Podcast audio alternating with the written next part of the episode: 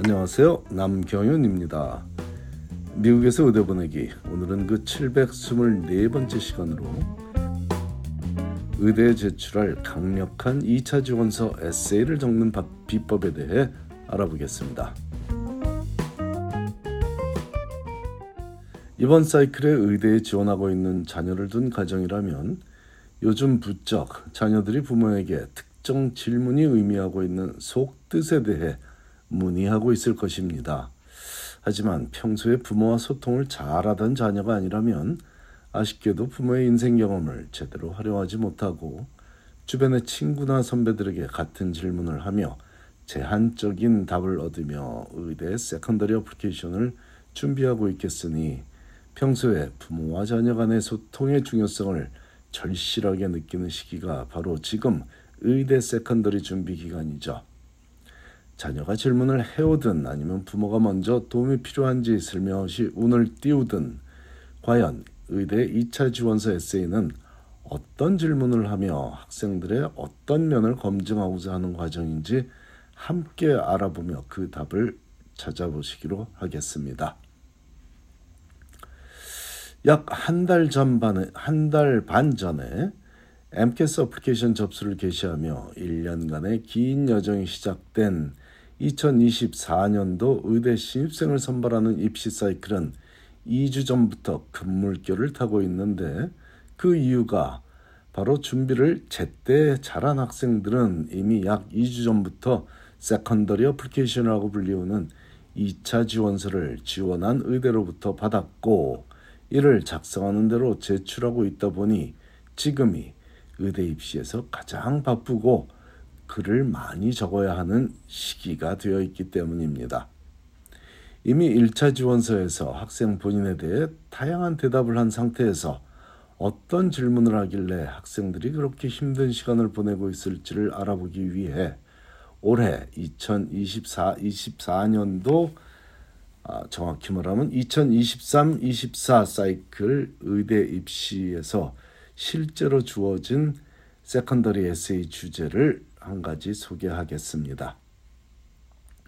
요즘 가장 인기 있는 의대인 NYU 의대가 질문한 몇 가지 내용 중 가장 중요하게 물어보고 있는 질문 내용은 The Admissions Committee holistically evaluates a range of student qualities and life experiences that complement demonstrated academic excellence. What unique qualities do you possess that make you uniquely suited to become a physician or physician scientist? How have your individual life experiences shaped your core values and desire to be a further leader, future leader in our profession? 자, 이러한 질문이고 이 질문에 대한 답을 2500 캐릭터로 이내로 하라고 요구하고 있습니다. 질문의 내용은 학생을 성적만이 아니고 전인적으로 평가하겠다는 노력도 노력으로 받아들이면 되겠고 여기서의 주안점은 성적만 좋아서는 의미가 없고 의사로 살아가기 적합한 성향을 갖추고자 어떤 경험들을 하며 살아왔고 그 결과 어떤 매력적인 개성을 갖추고 있냐고 직접적으로 묻고 있죠. 그렇다면 일단 성적 관리만 잘했던 학생은 인터뷰에 초대조차 받지 못할 것이 확실하고 남들도 기본적으로 다 하는 병원 봉사와 리서치 경험까지 갖춘 학생도 인터뷰에 초대받기 어려울 것이지만 혹시 운이 좋아 인터뷰 초대를 받았더라도 그저 들러리에 불과해질 것이 미루어 짐작이 됩니다.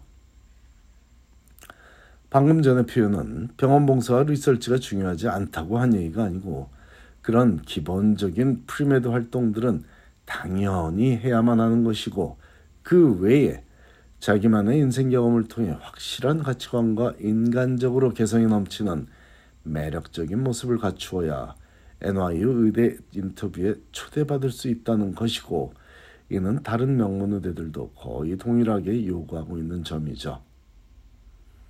인터뷰에 임해서는 자신이 갖춘 모습을 어떻게 제대로 보여줄 수 있는지에 따라 합격 여부가 달라지므로 그건 또 다른 단계이고 오늘은 일단 제대로 된 secondary 에세이를 적어내서 인터뷰에 초대받는 과정에 관해서만 집중하겠습니다. 핵심은 질문 내용에 적혀 있듯 어떤 인생 경험을 했고 그 과정에서 어떤 깨달음을 얻었냐는 것이며 이런 삶의 경험들을 토대로 자신만의 개성을 발휘하여 어떤 의사가 되겠는지 2,500자 내에서 자신을 홍보한, 홍보하는 기회를 잘 살려야 한다는 것입니다. 여기서 말하는 인생 경험은 말 그대로 어떤 분야든 무관하게 다양한 인생 경험을 의미한다는 것을 부모들이 알았으면 좋겠습니다. 특히 미국에서 대학생을 하지 않았던 부모라면 과거 한국식 명문 대학생의 사고방식 그, 그 방식으로 생각하기 쉬우므로 그 틀을 깨라고 권합니다. 그래야만 자녀의 의대 진학을 제대로 도울 수 있는 조언 한마디라도 해줄 수 있을 것입니다. 의대에 다니는 자녀를 둔 가정이라면 이미 익숙한 얘기겠지만 의대 동급생들 중에는 자녀들이 다니는 의대 동급생들 중에는 프로 운동 선수 출신도 있고 뭐 미식 축구 프로 NFL 출신도 있고 뭐 농구를 하던 야구를 하던 프로 선수 뭐 이런 선수들 의대에 많이 와 있습니다. 또한 올림픽 메달리스트들도 있고요. 이라크나 아프가니스탄 등의 전쟁터에 참여했던 군인 출신들도 흔하게 만나게 됩니다.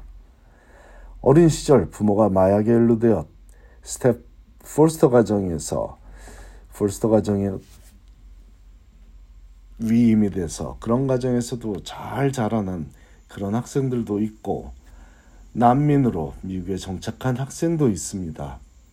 하지만 의대 입장에서는 한국이란 나라에서 태어나서 중고생 시절에 부모도 없이 혼자 달랑 미국으로 공부하러 왔는데 의대 인터뷰에 초대될 만큼 열심히 살아온 학생의 경우를 앞에서 언급한 올림픽 메달리스트나 난민 출신 학생의 경우와 그리 다르게 보지 않을 것이고 세탁소나 liquor store를 운영하는 부모를 둔 한인 2세들의 스토리도 성공 케이스로 보니 어떤 경우이든 자신만의 삶을 열심히 살아온 학생이라면 이를 토대로 자신의 효용 가치를 보여주면 됩니다.